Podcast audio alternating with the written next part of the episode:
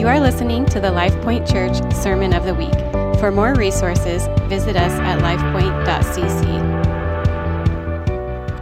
Open up your Bibles to uh, Revelation chapter 22, the very last page in your Bible, right before the weights and measurements or maps or something, so which is not inspired per se, but it's there.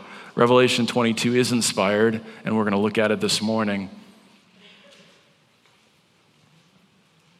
As we really kick off the Christmas season, we kick off this season of reflecting, recollecting, and recalling the coming of our Savior.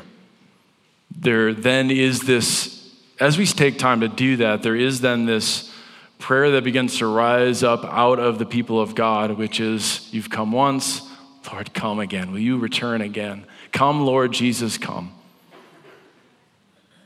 And so, to kick off this Christmas season, I felt like it'd be fitting for us to, to lean into. In, lean into the, the context of the Lord's larger redemptive story. The Lord is writing a story larger than my life, larger than your life, and larger than the Christmas story. It's a story that He's been writing from age to age over humanity a story of making things new, of redeeming and reconciling things to himself. And so, throughout the book of Revelation, we see glimpses, visions of what is to come, the Lord's higher purposes for heaven and earth. And most of it is daunting and overwhelming as you work your way through the book of Revelation, things flying across the floor down. Um, it can be overwhelming, it can be daunting because we're getting glimpses of things that are beyond uh, what we could probably ever comprehend. I believe the Spirit will give us insight in due season as we, as we need to understand, He'll give us understanding. Um, and so John has written this, this book, this letter, uh, as the last, as the, the last living apostle of Jesus uh, on the Isle of Patmos. He has these encounters with, with Jesus, and he sees a glimpse from a larger perspective. You know, I feel like most, most of the time we live our lives with tunnel vision.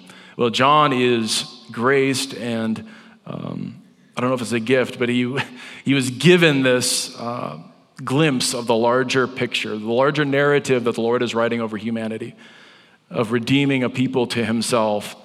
And then here in verse, we're going to read in verse 17 this is what John says. This is how he like tries to um, bring it all into context, to bring it all into tie a bow on it somehow, because he knew everyone would be like deers in a headlight after reading through the book.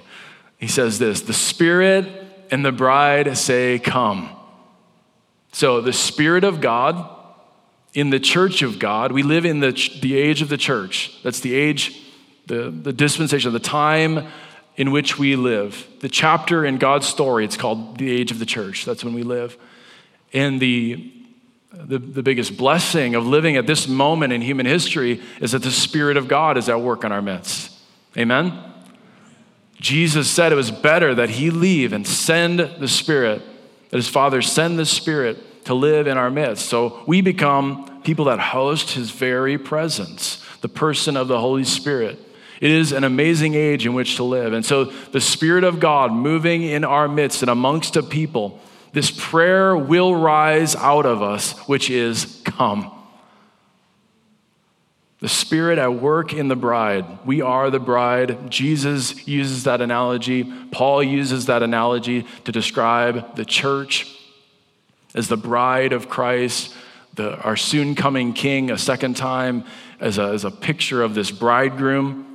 And so, if the Spirit is at work amongst His people, the ban- banner over the church age will be this prayer that arises, that erupts from our midst, which says, Come. And let the one who hears say, Come. So, there's a second cry, there's a second prayer. And it's much the same it's come. And it's coming from this person, it's erupting out of this person who has ears to hear what the Spirit is saying. That's a very familiar phrase. I actually preached about it back in September. This phrase that Jesus uses before he tells many of his parables is actually the phrase that he also used, Jesus uses at the beginning of the book of Revelation. As he's writing to the churches, he says, to, to the one who has ears to hear, let him hear. Which describes the heart posture of people who are leaning in to hear what the Lord is saying, who have humble hearts, who have not arrived, who are not uh, super impressed, uh, you know, impressed in themselves, but have ears to hear what the Spirit is saying in this age. So that there's like an individual glimpse of the prayer that's erupting in individual hearts as they peer into God's word, as they peer at the, the grander narrative, the grander redemptive story. This prayer erupts from them that says, Come, Lord Jesus, come. So the prayer from the church is come. The prayer from the individual attuned to the things of the Lord is saying, Come. And third is this and let the one who is thirsty come. Let the one who desires take the water of life without price. There's a third cry, which erupts to a hurting and dying world with a sense of urgency that says, Come. Come and drink of this living water without price. Come and taste and see that the Lord is good. So there are these three cries of our age, the three cries of the church age. Everyone likes three points in a sermon, so here they are. The, cry, the three cries of our age, all three are the same it's come. The cry from the Spirit at works amongst the bride is come. This, the, the cry from the, the Spirit at work in the individual is come, Lord Jesus, come. And the cry from us that have tasted and seen that the Lord is good to a, a world desperately in need is come. Come and drink of the living water. And then he goes on to say, verse 18 I warn everyone who hears the words of the prophecy of this book. If anyone adds to them, God will add to him the plagues described in this book. And you can just go back and read them if you want to uh, carry a little bit more of the fear of the Lord in you. And if anyone takes away from the words of the book of the prophecy, God will take away his share in the tree of life and in the holy city, which are described in this book. And so he is directly referring to the revelation that he had just written about, that there is this sacred, inspired authority to it that is not to be tampered with. So it is a solemn warning that John uh, stamps this with. They don't tamper with this, don't mess with it. And I believe that on a, on a broader scale does apply to all of Scripture. But John most directly is, is talking about what he had just written.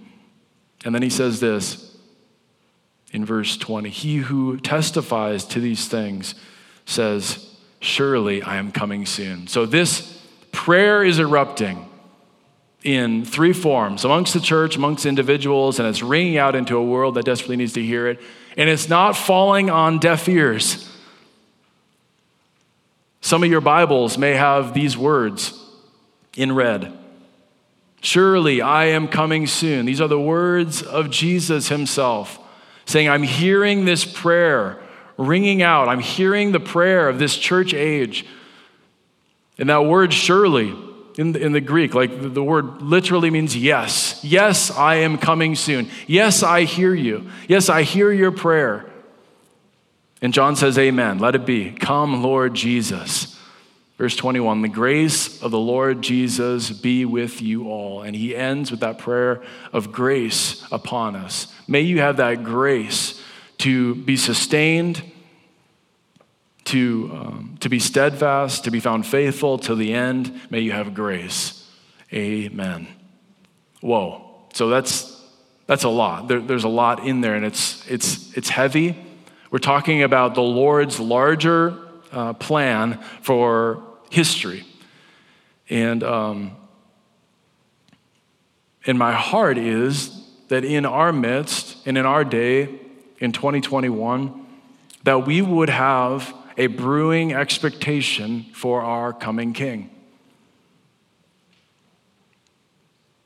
There is a, um, there's a real gift to being able to recognize the times and the seasons in which we live. And it's a real travesty when we miss it, when we live oblivious to what the Lord is doing. I'm not saying that we're always going to understand all the nitty gritty detail. In fact, many times we won't.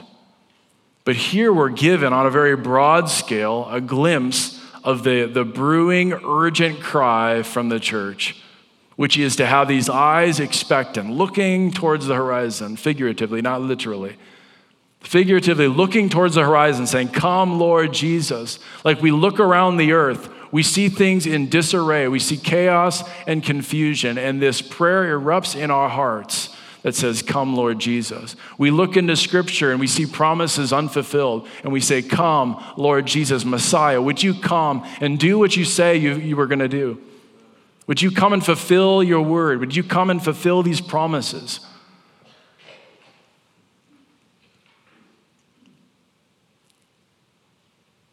Jesus came once. And that's what the Christmas season is, it's all about. It's about stopping and reflecting and recalling um, that season when God stepped on to the planet. And the first time around, there were some that were expectant for his coming, and there were many that were not. For many, there was this um, kind of brewing anticipation as they looked into Scripture and they said, Wow, the Messiah is going to come but it seemed like so long in coming. It was so delayed. It's like, would he ever really come? You know, from the time of Malachi to the, the, the writing of Malachi, the last book of the Old Testament, to Matthew, there's, you know, around 400 years of silence. Was the Lord truly silent? Silent? No. The Lord was working on the earth, the Lord was moving. But sometimes it was hard to catch. Sometimes it didn't seem like the Lord was doing much. And sometimes in our lives and our comings and our goings, it, it seems like, what is the Lord doing? Like, what, what, are, we, what are we doing? Are these promises just going to go s- sitting unfulfilled forever? There seems to sometimes be this delay. And so that's where we lean in to the Spirit of God in this age, in Him working in our midst. And as we do that, from our spirit erupts this prayer. It says, Come, Lord Jesus. I know you are good to your word.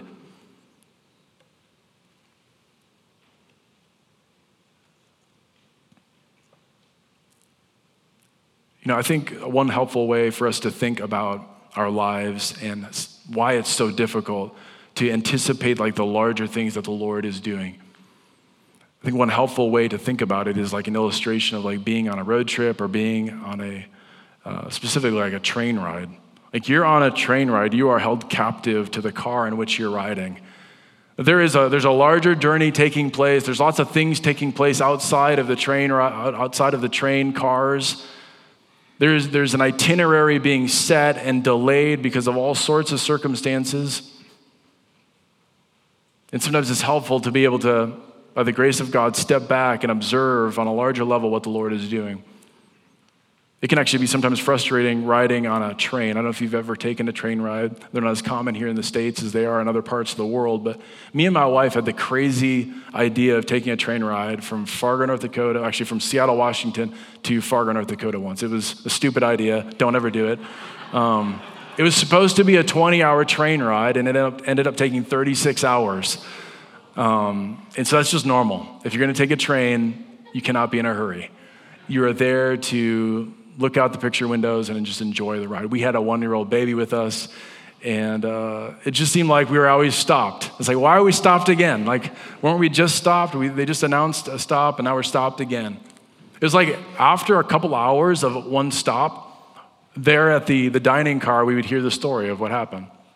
Like, oh, we were, you know, they were um, prioritizing a freight train, or, oh, there was a crash on the tracks. And like all these stories started coming out of you know they have to clear snow off the train track and i mean you'd hear it like hours delayed why there was such a delay and we'd be sitting there for hours i believe there's going to be a similar like uh, revelation in the future age where we'll look back and be like oh okay that's what was taking place that's why there was this seeming delay it seemed like things were just taking forever like why is this not happening like why lord your word says this and it seems like there's such a, a drastic lag. What is going on? I believe we'll have greater clarity, greater revelation on the other side of eternity in the age to come.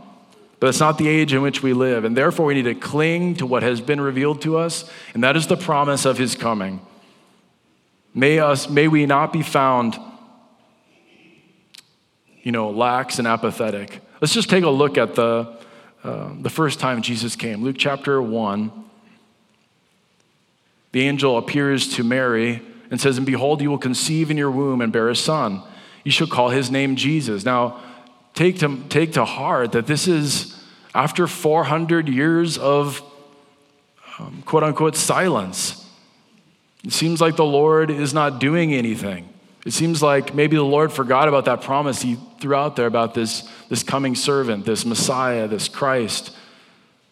And then an angel appears to this peasant girl, Virgin Mary. And you shall call his name Jesus. He will be great and will be called the Son of the Most High, and the Lord will give to him the throne of his father David. The angel starts recalling these promises, these prophetic promises of this one who would come from the line of David, and he will reign over the house of Jacob forever, and of his kingdom there will be no end. Then an angel appears to um, some shepherds, some humble shepherds in a field. Luke chapter 2, verse 10, it says, Fear not, for behold, I bring you good news of great joy that will be for all the people. For unto you is born this day in the city of David a Savior, who is Christ the Lord.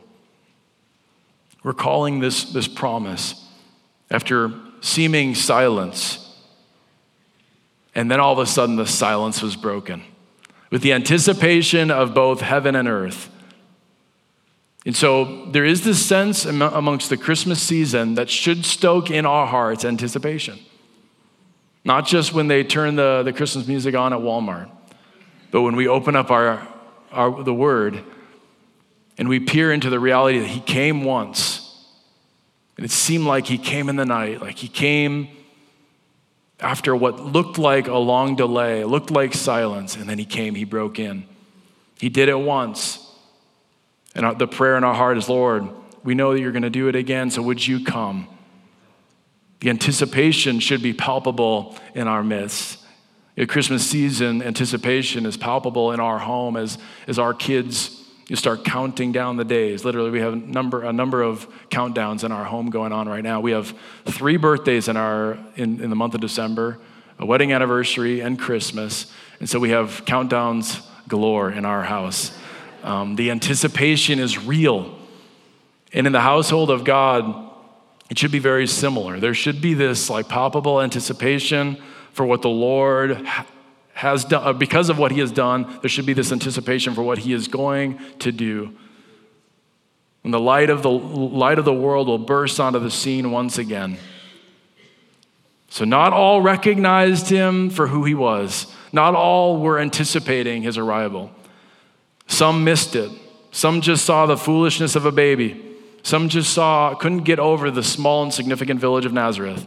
Some, some only saw the son of a carpenter. And then there was the greatest stumbling block of them all, which I spoke about last week the foolishness of the cross. Some only saw a man who was cursed because he was hanging on a tree. Even though he said all of this would happen. And the same is true. He's told us what's coming. So it's not, the Christian faith is not all just history, it's, it's history towards something. And so there is this sense and this recalibration that needs to take place in the church that we realize that his call for the church is upward and onward. It's not just backwards looking. There is a backwards looking posture of gratitude and recollection so we don't repeat the same mistakes. But it's always meant to then turn us towards his higher purposes for the future. The Lord's call for us is upward and onward.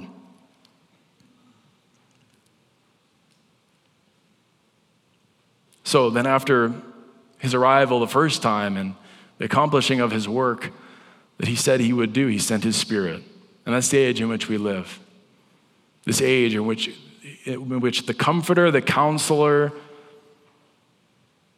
the, the word the parakletos, the, that word, the word parakletos in Greek, like literally means to come alongside and support. So that's the role of the Spirit in the age in which we live. It's this age when Jesus said it'd be better for him to leave and send the Spirit of God, to send this comforter and counselor. But that's not to mean that, the, that this current age is better than the future age. No, it's upward and onward. This age is better than the last age. The age to come will be better than this age. Because not only will we have the Spirit living in us and amongst us, but we'll have Christ glorified, ruling and reigning physically on the earth. And then establishing a new heaven and a new earth. Like minds blown, right? Boom. It's upward and onward. So Jesus' words were true when he said it before our good. He'd send the helper, this Holy Spirit. This age is better. It's better than having Jesus before the cross in our midst. But the age to come, and the age when King Jesus reigns on the earth, we reign with him, empowered by the Holy Spirit, will be even better. So there should be this anticipation growing in our hearts. The cry from our heart is come for us. The, the cry from the bride of Christ is King Jesus, come back for us. Carry out your plan of redemption. Like we know the story is not over. Like there's always this, we wake up most days with it, this nagging sense that things are just not right. Like things are just not as they ought to be. And, and, and all the more when we look, when we peer into God's word, we're like, things are just not the way they should be. That's this eternal sense within us especially within the people of God. There's a, there's a larger groaning happening just within, with, you know, across the earth. The longing for this expression of the sons of God to be revealed. But within the church, it's like 2.0, a groaning 2.0, longing for the revealing of the king.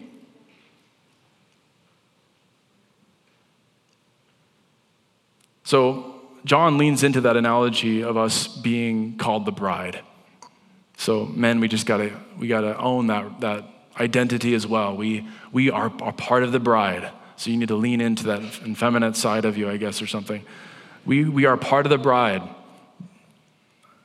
And uh, there is a bug up here. There we go. Flicked it towards my wife. That's like, I'm so thoughtless. I'm sorry. I'm sorry, beautiful. Um, but Jesus likens himself to the bridegroom we are the bride. That's a, that's a picture of uh, the relationship and the ultimate consummation and reconciliation of all things is the Lord bringing unto himself a people, because that's, that's where he's bringing it all to dwell amongst the people, fully devoted one to another. And so the picture of marriage is that. That's why marriage is so precious and sacred to us. Um, and so within that identity of being the bride, it's like the Lord put a ring on our finger and then he went away to prepare a place for us. He came, the kiss of his presence in the person, uh, the man, the, the God man, Jesus Christ, paid the price to be able to put a ring on our finger, to enter into this like engagement season, which is the, the, the season of the, the age of the church, and then he went away to prepare a place for us. So think of the season of engagement like engagement is, is better than dating because you know you're heading towards something, but it's, it's not all that awesome. I mean, engagement always is like, I can't wait till this is over. Like, it's like pretending to be married, but you're not married. You don't have any of the benefits. You're just like, you know, you're just kind of longing for that day, that big day. That's what that, that season is like. I actually spent a number of months away from my wife when we were engaged. I, I proposed to her in April 2007, 2007 and, and then I, I left in May uh, to go to Rwanda, Africa. And so there was this like real sense of I can't wait until this is over. We spent you know three and a half months apart, um, and there was this longing for us to be together again. And that is the season in which we are in. It's the season of anticipation and waiting. So, what is the posture of his bride in this day? What should the posture of his bride be in this day? should it be apathy? Should it be boredom? Should it be this sense of just sheer survival or escapism? Should it be passivity? Now, I believe if we lean into that identity fully, there is this overwhelming sense of sheer expectation, love, adoration, anticipation of our great and mighty King. So I'm going to ask the worship team to come forward. There is this parable that Jesus shares in Matthew 25, which I'll just quickly, quickly read. It's a parable where he, he uses that, that same analogy of himself and likening himself to a bridegroom. His higher purpose is for a bride. But he does use the picture of like a wedding party to describe two different camps of people. So he says the kingdom of heaven will be like 10 virgins who took their lamps and went to meet the bridegroom.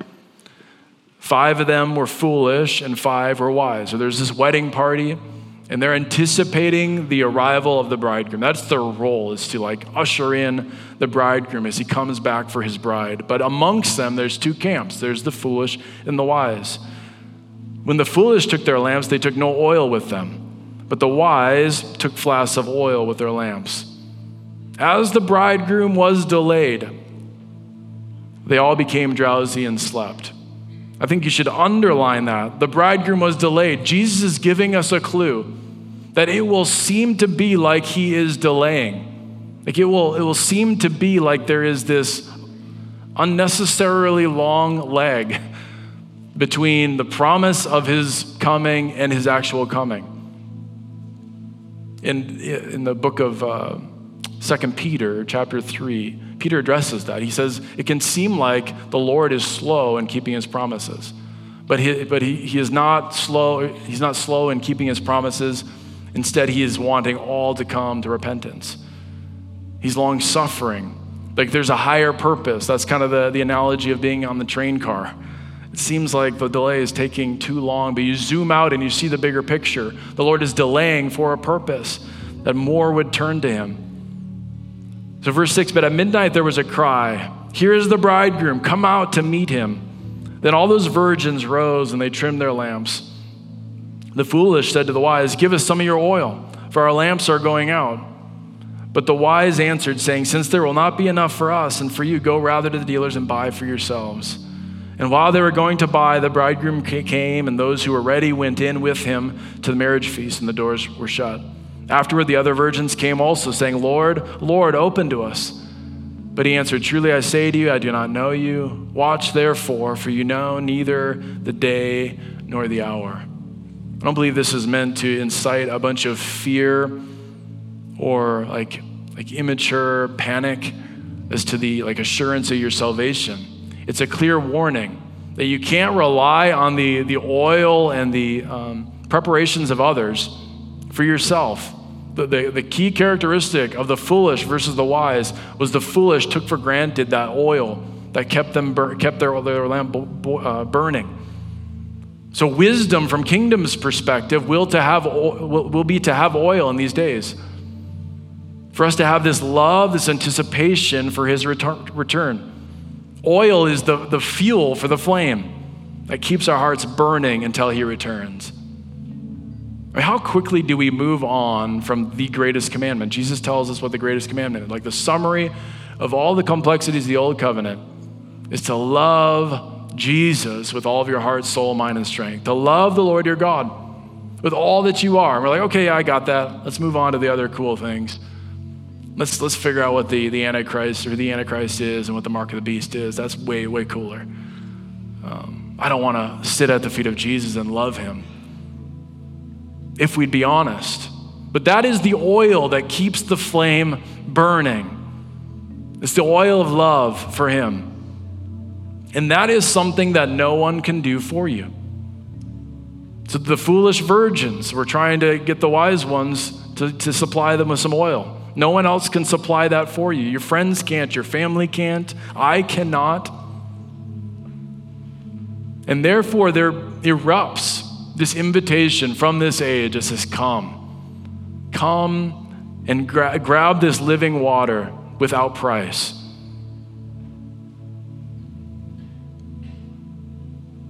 That's why Jesus in Luke 14 really gives us a glimpse of his priorities in these days when he says, Go out quickly to the streets and the lanes of the city, bring in the poor, the crippled, and the blind and the lame.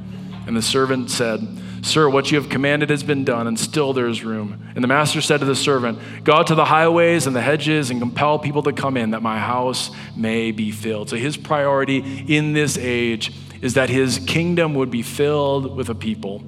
And so what looks like a delay is really the Lord's heart for all to come to repentance. This has been the LifePoint Church Sermon of the Week. For more resources, visit us at lifepoint.cc.